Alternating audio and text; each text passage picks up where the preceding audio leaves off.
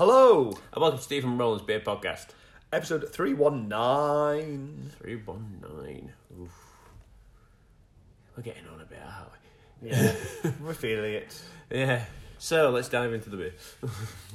This week, we're drinking Albert Einstein. We're drinking Albert Einstein. Oh, that is a terrible pun. Yeah. This is from Lab Culture, and it is a Session Rye IPA. Session Rye IPA, okay. 3.6% as well. Yeah.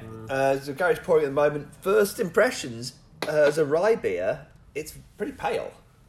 I must admit, I'm usually what the rye you see is more of a caramel rye, so it usually adds a bit more colour to the beer. This looks pretty pale, which is interesting. It's got a bit less head on it than the first one. It's a bit lively. Yep, smells definitely of hops. Quite floral and fruity and citrusy, that US kind of hop thing going on. And this is from Lab Culture, who are based in Worcestershire. Yeah. Interesting story one. So they've got they're an environmental consultancy with a vertical farm next door. I think that they're an environmental consultancy group. Okay, they run a vertical farm. Okay. So, vertical farms, just like... The whole idea is to basically be able to produce crops or foodstuffs all year round. Okay. But not without having to rely on the elements or having vast amounts of land. So it's basically trying to... get as much production out of every square foot of land you possibly... square foot of space that you can. So to speak, I can see this being big in Japan. Well, I've seen people do interesting things like you live in walls and stuff like that, trying to utilise that kind of space, but I think this is a slightly different idea. So I've seen some interesting... like people doing things with like shipping containers... and basically using them and using artificial lighting and recycling your water and all that kind of stuff and using the actual containers themselves, insulating them to control the environment. So one of the things that's interesting then is that if you're doing something like that, you've obviously got a lot of waste outputs, particularly heat, because growing plants in that kind of condition you end up with lots of light as foam being produced. There's a lot about heat output. Anyone that's ever heard anything in the news about police raiding a weed farm knows that one of the common ways of catching them is a helicopter going over the top of a thermal imaging camera because they give off a lot of heat. Yeah. So one option that they've done here is they decided what could they do with that heat, and something else you need a lot of heat for is making beer because you've got to take a load of water and make it hot if you're going to brew. So that would have been my first thought of what can I do with this excess heat. I've got to be honest, but I like the way they think. I do wonder if they've got like a big spitter that's like, we roast pig, we make beer, like this is our just one-stop shop for everything heat-based. Do they do some coffee as well? They could do some coffee roasting as well on the back of it. Again, roasting a pig, not remotely close to making my list of things that I would do. And not just because I'm a veggie, it's like I wouldn't have even thought of using the excess heat from growing plants to roast a pig. It's a nice change around. It's the plants that win this time. That said, the pig would actually work because you could have your beer and your scratchings. Exactly. Mm-hmm. And the plants get to win. I like this. Anyway, so this happens. And there's all this heat given off, so they decide to reuse that into a microbrewery, doing beers, US kind of style stuff. And that's kind of where we've got. They've called it Albert Einstein. I guess they've got like a bit of a theme of sciencey ones to their beers. Well, Lab Culture. They've got to. I'm a bit disappointed in them, if I'm honest. There's some really bad sciencey punning there. Oh, you got to be careful though, haven't you? Because Limestone Brewery, they already have an Einstein, don't they? So you've got to. You couldn't just call it straight up Einstein. Also, they're a bit of. I'm going to go with this. Einstein developed a theory about space, and it was about time too, is another terrible science pun. I don't even read that. Yeah, distinctly terrible punnage. Let's be honest, like, science jokes are generally cringy, aren't they? Yeah, like, it's true. Even if you're a scientist, they're not great. There's the old one about the neutron that walked into a bar, isn't there? There's a whole series of ones about these ones, but I quite. But yeah, I mean, I appreciate a pun, and if it's a bad pun, I actually appreciate it more, because it's just like, yeah, if it's intentionally bad, you know, if it's accidentally, well, then that's a different matter. But no, I what is the branding? I quite like it. It's got the labels are metallic, but coloured metallics on there. I'm quite fond of that generally, anyway. So as a former scientist, I'm a little put off by the scienciness of it. Yeah, I mean, I don't really like having E=mc² and some attempted drawings of atoms. Yeah, and a little Einstein-y thing on the front. Do not do it for me. Well, yeah, because I mean, the those two actually aren't really all that related, are they? No.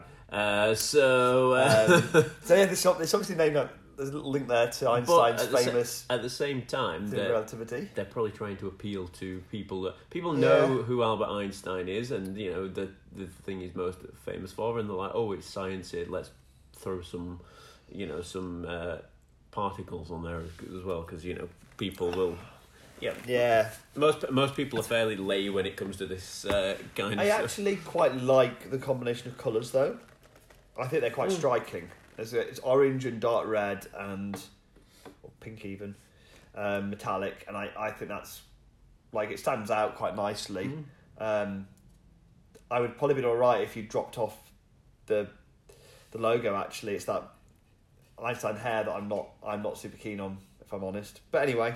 Instantly recognisable, though, isn't it? That's exactly, but a little bit. And I think they're trying to maybe use that as try and make their cans instantly recognisable. So what do we think of the beer? Because you're not really drinking much of yours.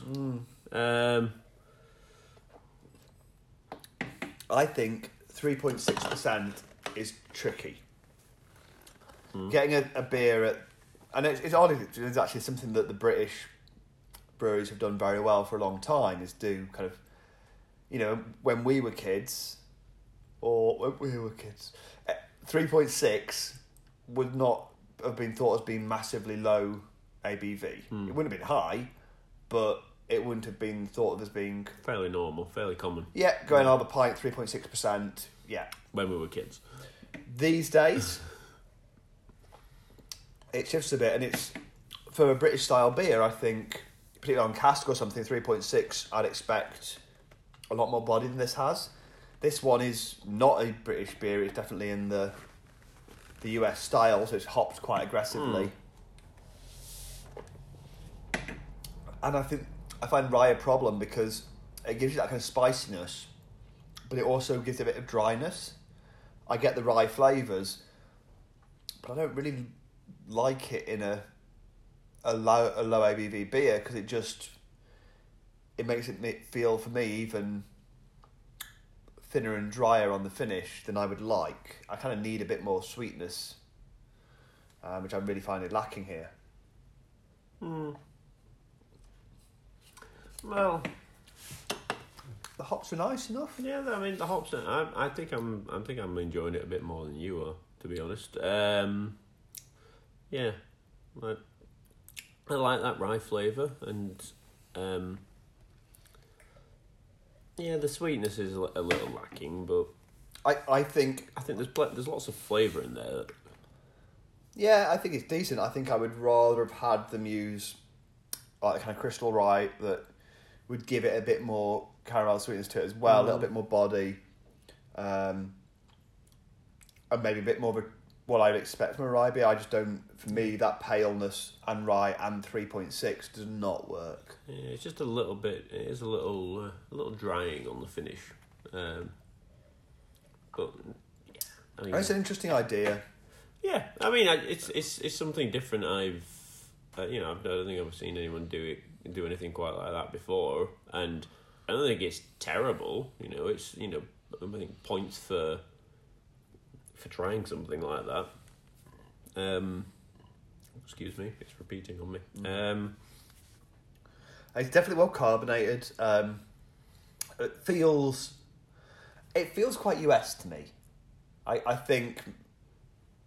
Well, their beers, they do say that their beers are inspired, like they're American style beers. So like they don't hide. I don't think they're trying to make a British style. And I mean, I think that's in a positive way for me. Yeah. I think they are. It feels like if you told me this was from a US brewery, I would be okay. Yep, yeah, that kind of strikes me as believable. So I think it kind of does what it says in the can a little bit there. But yeah, I like the idea. I am a little disappointed in the combination of flavours in the end. Well, so I go first. Give it a score because you've got you're hogging the ring ball. So I am. I think I've kind of covered it. It's pleasant. I don't think the flavour is as standout as the bright colours are and the branding there, and I just don't particularly like that combination of flavours for me. I think it's not quite working. So I'm going to go with 6.5. All right. Okay. I like the fact that they're trying something new. I like the idea behind what they're doing as well. I'm all about you know the new tech and you know innovating and it's certainly something good reducing waste and. Given that they've done something a little bit different in terms of the, you know, a rye IPA, I'd be willing to give their other stuff a try, but it's certainly interesting to see what else they can do. And for that alone, I'm going to give it a 7. There we go.